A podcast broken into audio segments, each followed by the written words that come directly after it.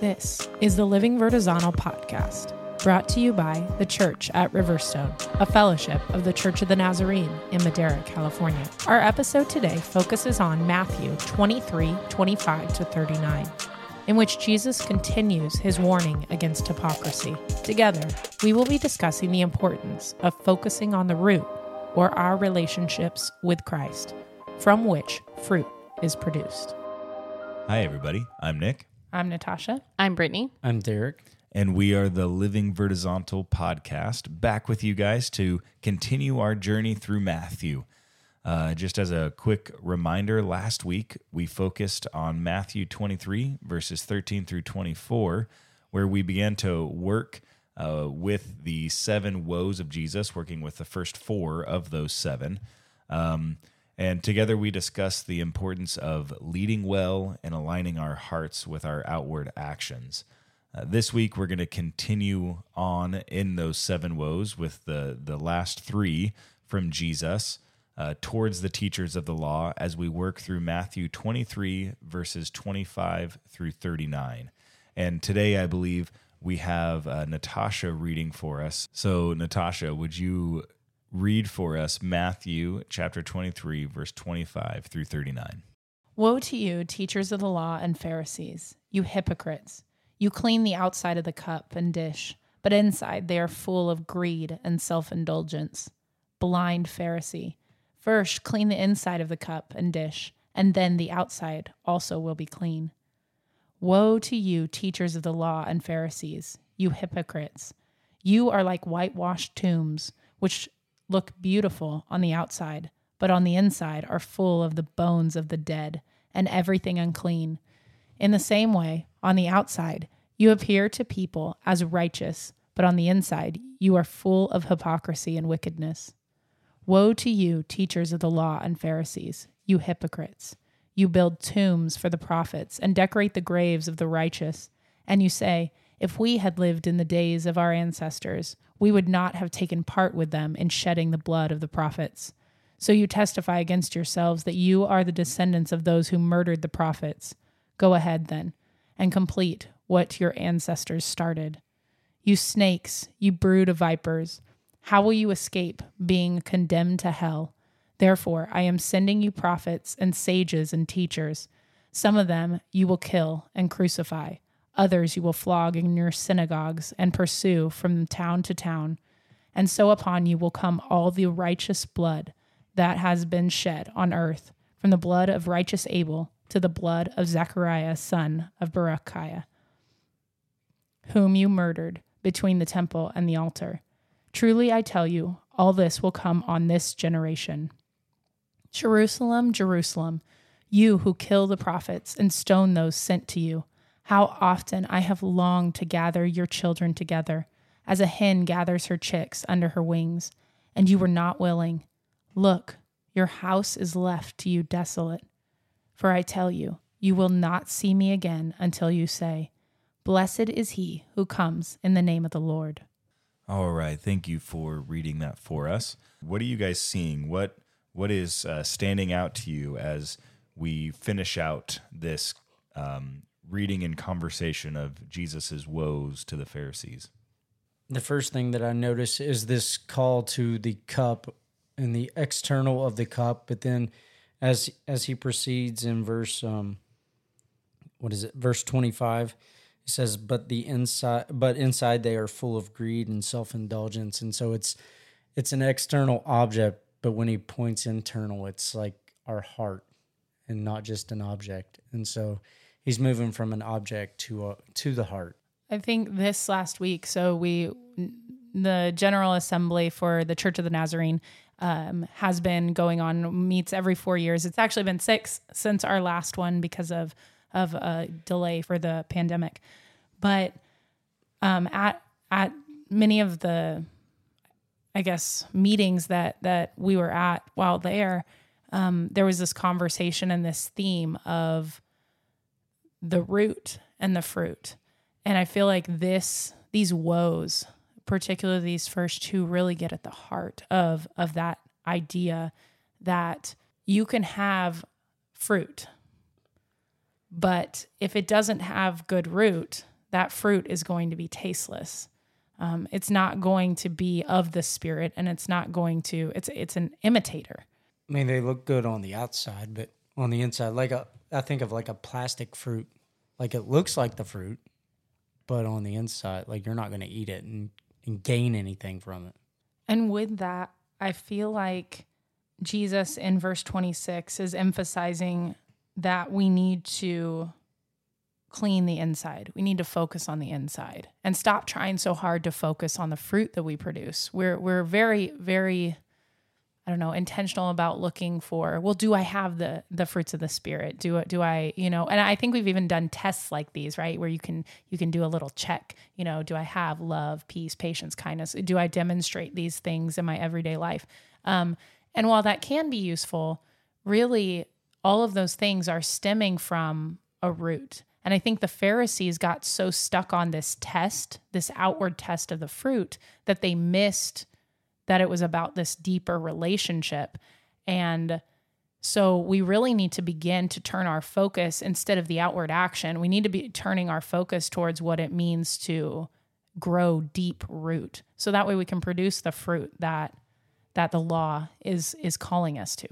When we think about it with with Jesus as our model, which I mean, we are are called to follow him. Um, way early on, as we were working through Matthew, you know, we we read through his call to the disciples, the invitation to follow, and in uh, a matter of what five chapters, we're going to get um, the the Great Commission to go and make disciples, right? And this is this is kind of the life that we have been called into.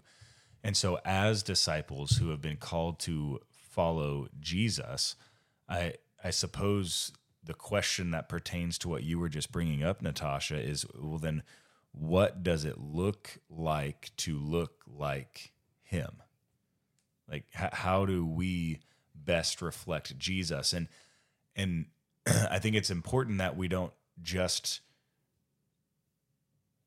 I think it's important that we don't focus on the fruit in Jesus's life. We need to try to get kind of dig in and figure out what is the root that is going on in Jesus's life. Not like we we would all agree like Jesus performed miracles. That's fruit. We would all agree that Jesus as we read these accounts seemingly had an endless supply of patience towards people and in some of the encounters that he was having he gets a little more pointed with the pharisees but still i mean these are people who are literally plotting to kill him and he is exercising restraint, fruit. So we see all of these markers of what it looks like to live like Jesus on the outside, and we we do we get focused on that. But I think I think the the root cause or even what he's addressing here it goes deeper than just the actions that he performs and so the question becomes what does it what is the root present in jesus's life and i think we can turn through um, some of the some of the the different letters of the New Testament, uh, the other Gospels, and begin to understand what maybe some of that root was. And off the top of my head, um, the one that stands out the most is in John. Uh, chapter 5 where it says that Jesus did nothing apart from the Father like he he did not do anything he he that he didn't see his father doing. And so like at its core, at Jesus's core, he didn't operate independently. He sought to do what he saw his father doing. Um, he he never said anything apart from the father. He never judged apart from the father. That's also in John chapter five. Like when when he was making a decision in a situation or coming to a conclusion, like he didn't come to that independently. He depended on his father to come to those conclusions, to come to those um, those decisions.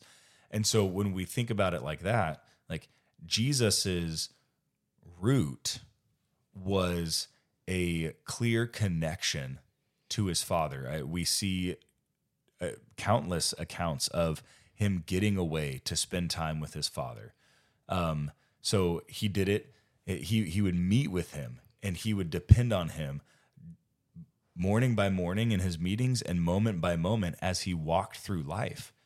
And so when we start talking about this idea of cleaning the inside instead of focusing on the outside, we need to start looking at this conversation of rather than focusing on behaviors that we should be having that demonstrated in the world around us, we need to focus on following as Jesus followed and then allow the fruit to follow. I got this image in my mind as you were talking, Natasha, about trees, like fruit trees specifically.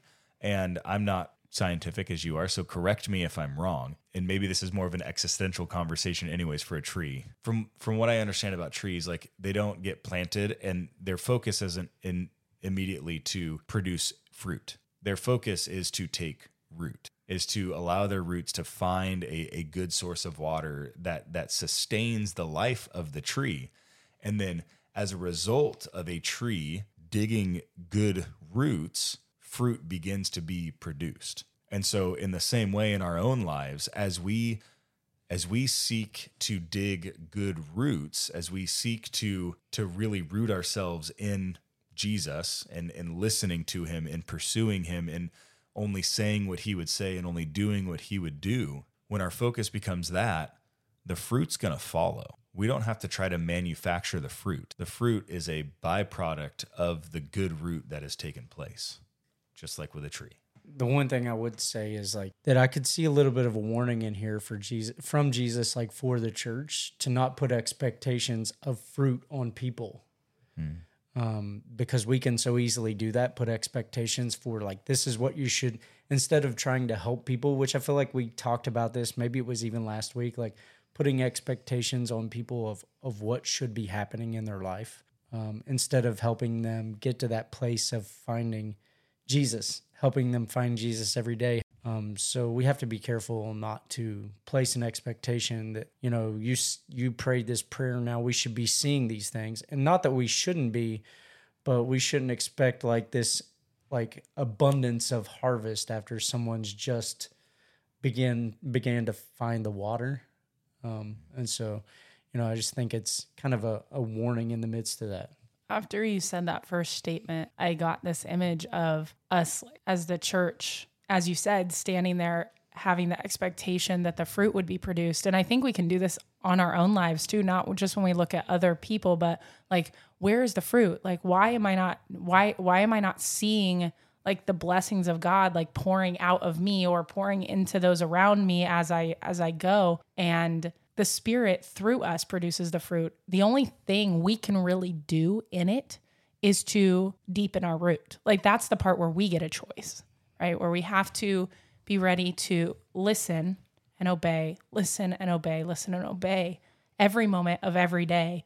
And as we become more disciplined in hearing his voice and following him through wherever he leads, then he will produce that fruit. And I think so when you're talking about other people, that really has to be our focus is if we're going to help others to produce the fruit, we're not going right. to help them produce the fruit by saying produce the fruit we're going to help them produce the fruit by helping them grow the root.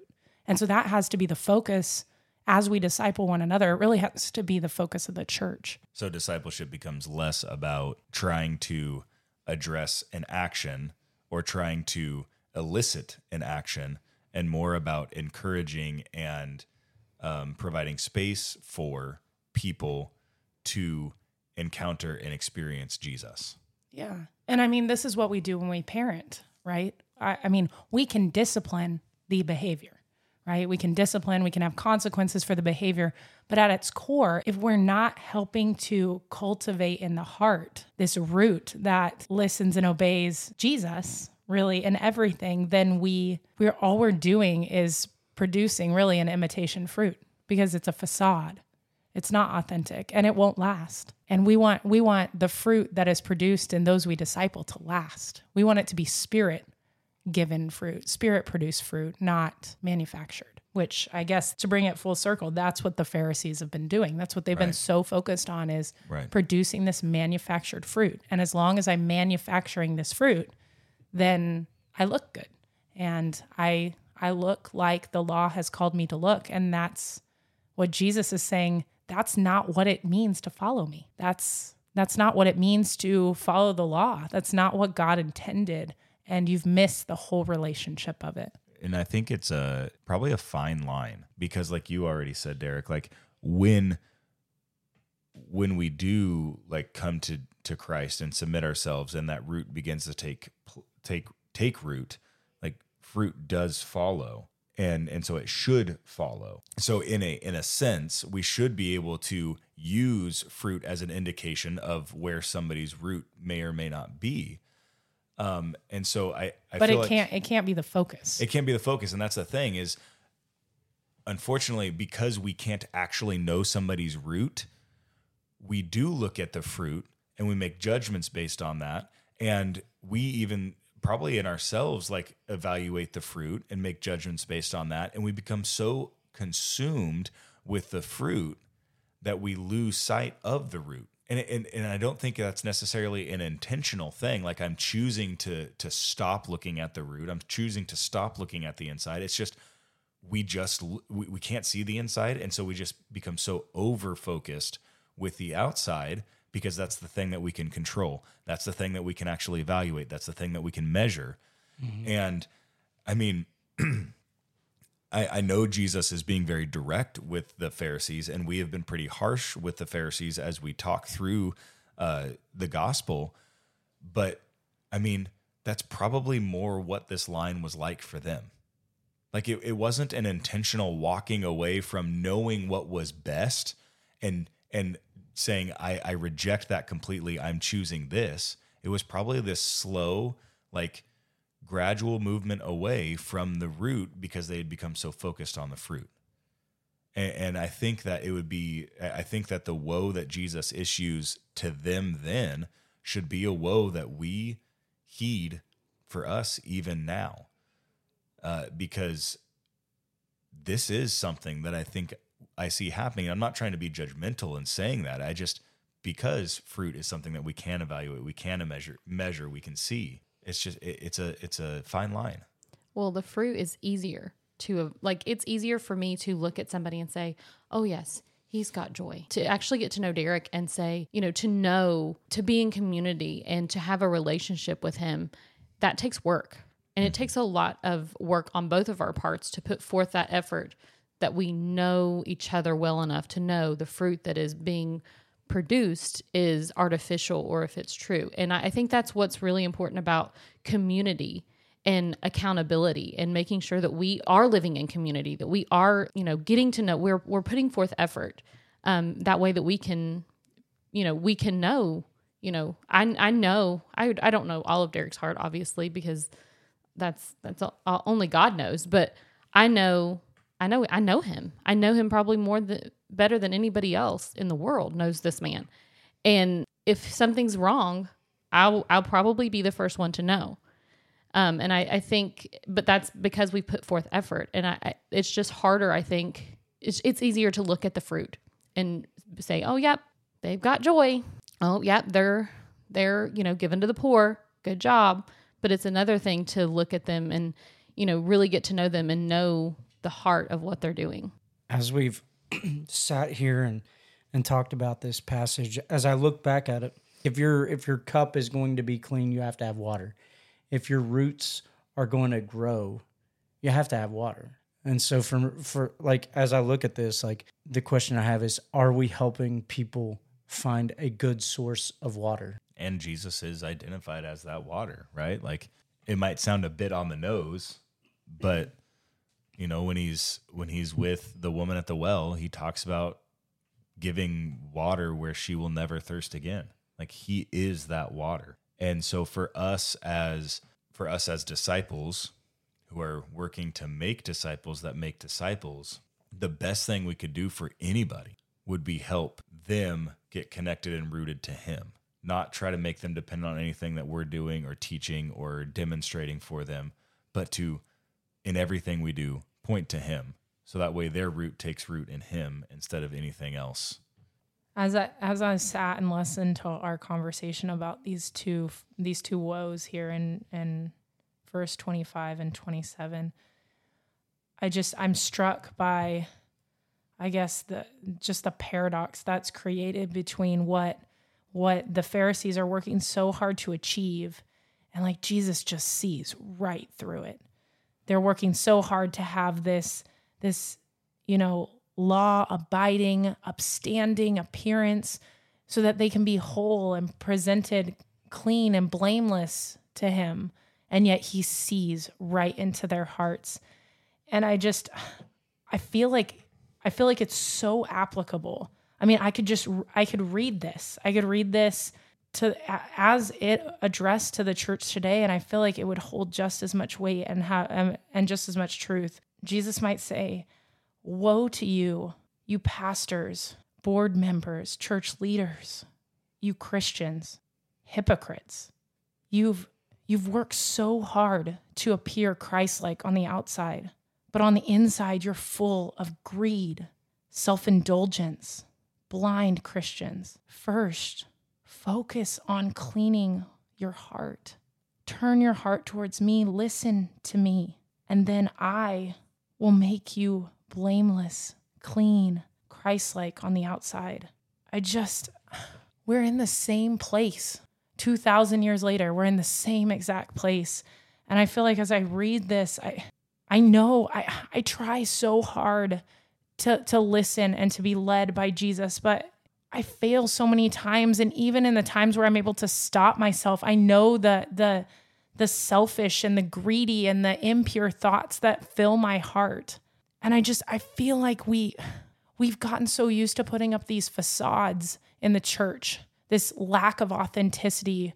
Like we have something to prove to one another that we've missed the opportunity to really come into the holiness that Christ has called us to. And so I just feel I feel Jesus calling, I guess asking me to to be more transparent about the things that I think because what's in my heart is what produces that that's what yields fruit. And so if I have even these hidden things in my heart and I'm able to in some circumstances and situations have enough self-discipline to stop, right? Maybe I hold some of my thoughts captive before Christ. But in those moments where I'm quick to respond, and I failed to take those before Jesus, like out comes uncleanliness and evil and and things that are not of this kingdom and then I just spill like destruction everywhere around me. And I need help. I think I think we all need help and we need we need a space where we can be transparent about it and be honest with each other with what's going on inside our hearts because really we can explore and know our hearts better than the people around us. I think I'm just sad. I'm just sad that we feel like we can't be that way. We can't be authentic around each other. And that basically deprives us of the body of Christ because that means we can't bear each other's burdens. We can't help hold one another accountable because we're not willing to reveal our hearts to each other and the dark places that are in them well we don't want to give up what what esteem has come with with those positions. Like we if we expose who we really are to other people then they might think less of us. And you know we we care so much about position that if we allow someone to know who we truly are even though we know who we are and we're not hiding from God who we really are we're afraid of what that means. Because we've worked so hard to get to where we are, that we forget everything that brought us to that place. It's like just like Adam and Eve, we're still hiding in our shame. Oh yeah, we're we're putting we're, I mean, we're putting a mask on at a masquerade so that people don't see who we really are. I mean, we see it maybe not like in our own body, but I mean, we've seen it before. We do it ourselves in some way, form, or fashion at some point. Like, oh, everything's fine because I really don't want you to know what's going on in my life or my heart because then you might think less of me. And I've worked so hard for you to think that I'm something great. Well, I think also um, to that point, I, I have personally experienced where I will say fine because I don't want to burden you with what I'm going through. Hmm. I, you know, this is something I'm dealing with. I'm going to take care of it. You know, I don't, you don't, I don't want to burden you and that's not at all what you know what we're we're we're supposed to like you said bear each other's burdens we're supposed to do this together but a people pleaser like me i don't want to burden you with anything It's also like a way of not exercising humility to the fullest. and idolizing our position eh, or or our image, the facade. as I'm thinking about this conversation and reading the the final woe, the the thought that kept coming to my mind as you guys were talking was what is the cost to life like this? Like what is the cost to keeping things on the inside, not bearing each other's burdens, being afraid to lose my position of influence? Like what what ultimately does that cost us? and or what does it cost us to be focused on producing good fruit instead of like producing fruit instead of just focusing on the root and allowing the fruit to follow and and Jesus addresses that in in the next woe as he uh, expounds on where the Pharisees came from. The Pharisees like says Jesus says that they are making a confession against themselves um, because they claim to be the descendants of those who murdered the prophets. And and so essentially he is saying you are the cost of people that are simply focused on the fruit as as you continue to just be focused on the fruit even though you know that the root matters in time people will, will actually forget about the the root. They will become so consumed by the fruit that they'll just miss it. It'll be impossible for them to produce the fruit because the root won't be in existence and all you will find is destruction. Things will just fall apart. And when i then bring that into the conversation that that you were having natasha where you I, I believe, in a way led by Christ, brought those first few verses into a conversation for us as a church today. I read this next woe and I hear Jesus telling us there is a cost. If you are going to be so consumed and focused on acts of righteousness, as the end of what it means to be a follower of me, you will find destruction. And I know that maybe sounds like, wow, that's a jump maybe a little bit too far. But it's it, it's not what I do that saves me. It's not what any of us do that save us. It is our confession of who Christ is both with our lips and with our life by following him and pursuing him and allowing him to lead us. And so if I just focus on the things that I am doing, I've lost sight of the one who actually can save me. And in a sense, I've made an idol of myself because when I think I'm the one who is doing these actions or am trying to do these actions, then I think in some way, maybe not like direct line of thinking, but in some way, ultimately, I am elevating myself to a place of a, a, a position that God is in, saying that I can save myself by doing what I do. And if this is the road that we're going to take, then we will find destruction. And as a church, if we're going to focus on behavior modification, we will find destruction, regardless of how good intentioned we might be in trying to find behavior modification. If that's what our focus is, look, your house will be left to you desolate. And I mean this this sounds depressing, a little bit overwhelming, but even in the midst of these woes, I read hope because there is another option. We don't have to just focus on fruit. And and the truth is, Jesus says to them then, Jerusalem, Jerusalem, you who kill the prophets and stone those who sent you. So he's identifying these ones who have missed it, who have not been doing what they're supposed to be doing. And he says, I have longed to gather you, gather your children, gather you, and you were not willing. So like there there's the there's the like downside again, but like Jesus longs to gather them. And so in the same way, like even today, we can hear this and be like, we're hopeless, or we can hear this and hear the hope that Jesus still longs to gather us, to gather us under his wings. The question is, are we willing? I, I find this hope that you were talking about in Jesus' warning to not repeat history. We talked prior to the podcast about, you know, kings and this whole repeating the cycle, repeating the cycle. It's as if Jesus is presenting this olive branch. And if we can somehow translate that into the generations coming behind us, not that just one generation figures it out, but if we can continue this discipleship and helping hearts change and and helping you know lives to find the water so that the roots can grow and bear real fruit then we don't have a house that's desolate there's great hope in that like yes uh, there is definitely a, a warning to the church but i also see it as this hope that we don't have to repeat what has happened before us Right. we don't have to be a, a whole two books of the the Bible where we see this perpetual cycle of Brokenness. yeah, and we don't have to do that because he is getting ready to take our place. Obviously, he's trying to tell them about it. He's been trying to tell them about it, been trying to prepare the disciples for what's about to happen. And there's hope in this. We don't have to do this. He I, I do imagine him coming with a sorrow coming from a place of sorrow because you know he's broken. He's been trying to convey this message for you know his ministry has been to convey this message of what's going to happen of of the kingdom of heaven being at hand and people aren't getting it but he is the great hope. And just trying to point him into that that direction that you don't have to repeat this cycle any longer. I have broke i am about to break this cycle. So so allow me to be that water for you, which is really what I think he's trying to be for the Pharisees, the teachers of the law, the disciples. Exactly. He's trying to be the water before them. I mean, you can't get much closer to the source than they were, physically speaking. Like he is right there with them. And, you know, today we have the Holy Spirit here with us.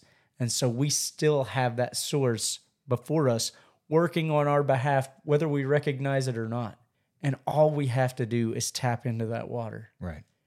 And we can bear fruit. We can have roots that go deep. We can have this source that wants to continually overflow us with water so that we never thirst again.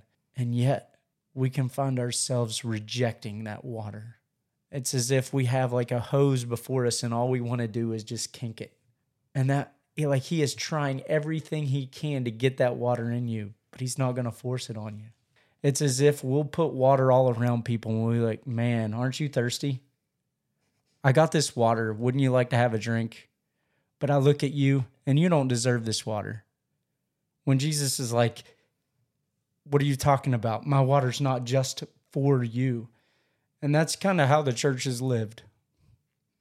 That's kind of how I've lived. Like, you're not good enough for this water.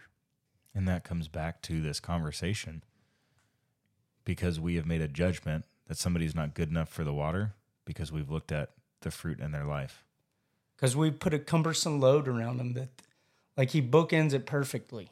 It starts with this cumbersome load that we put on people, and we have the answer and we don't want to give it to them. We won't lift a finger to help them change. Jesus, forgive us. Forgive us for having the things that people need, having access to to you, and for not doing a better job of helping people to find you, not doing a better job of helping facilitate the route that finds you. You you've blessed us. You've blessed us beyond measure. How blind, how blind we've been. In some ways, Jesus, I feel like your patience amazes me because we've spent we've spent 2000 years and we're still doing the same thing again because we don't listen because we focus on people's fruit our fruit making the church look pretty but the world sees right through it. We we are the age of authenticity. People want a transparent church. Jesus was transparent. We just have a long ways to go. We build a moat around it because we're trying to protect it, protect this thing the way that we see it. And in in our effort to protect, we lose this, we lose sight of its intended purpose.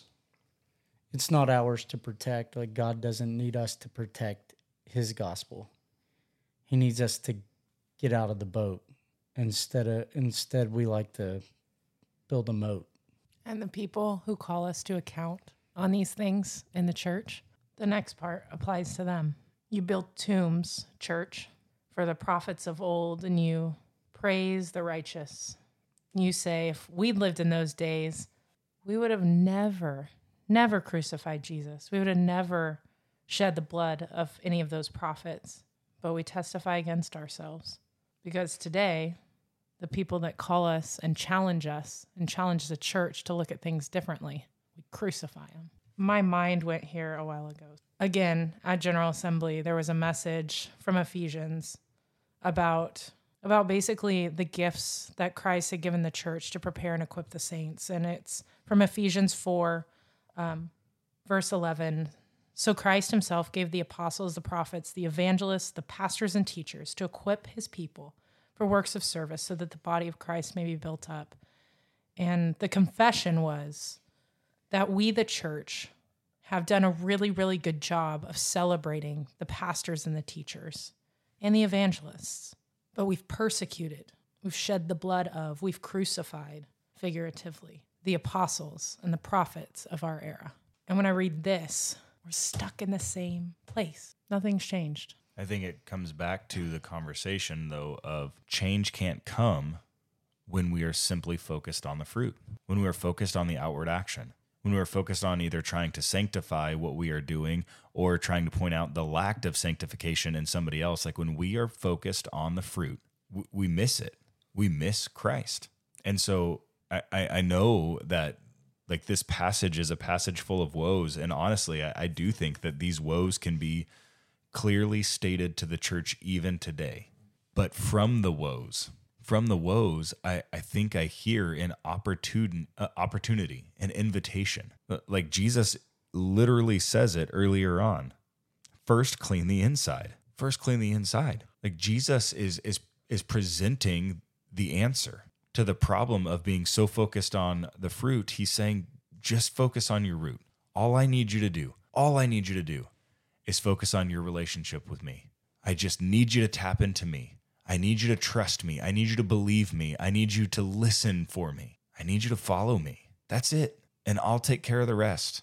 And when we are working with others, I need you to teach them to to to listen to me. I need you to teach them to follow me. That's it. Not follow your prescription for what Christianity looks like. I just need you to help them follow me and then let them do the same thing for somebody else and for somebody else and for somebody else. Like that is all this is about. And so I hear these woes and and I think it'd be very easy to get overwhelmed and kind of depressed because of the truth of what you say, Natasha, where it's like, this is where we are today. There's a clear path out of it.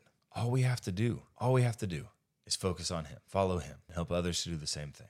And so I guess I hear all of this and and I say, Jesus, would you just help me to focus on you a little bit more tomorrow?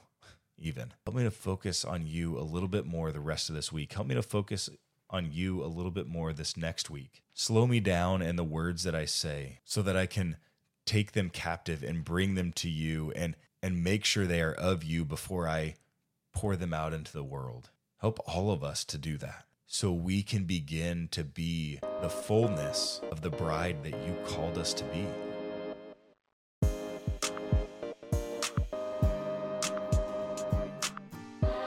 Sure to follow the Living Vertizontal podcast to stay current on all our new releases. To learn more about the Church at Riverstone, visit us at thechurchatriverstone.org.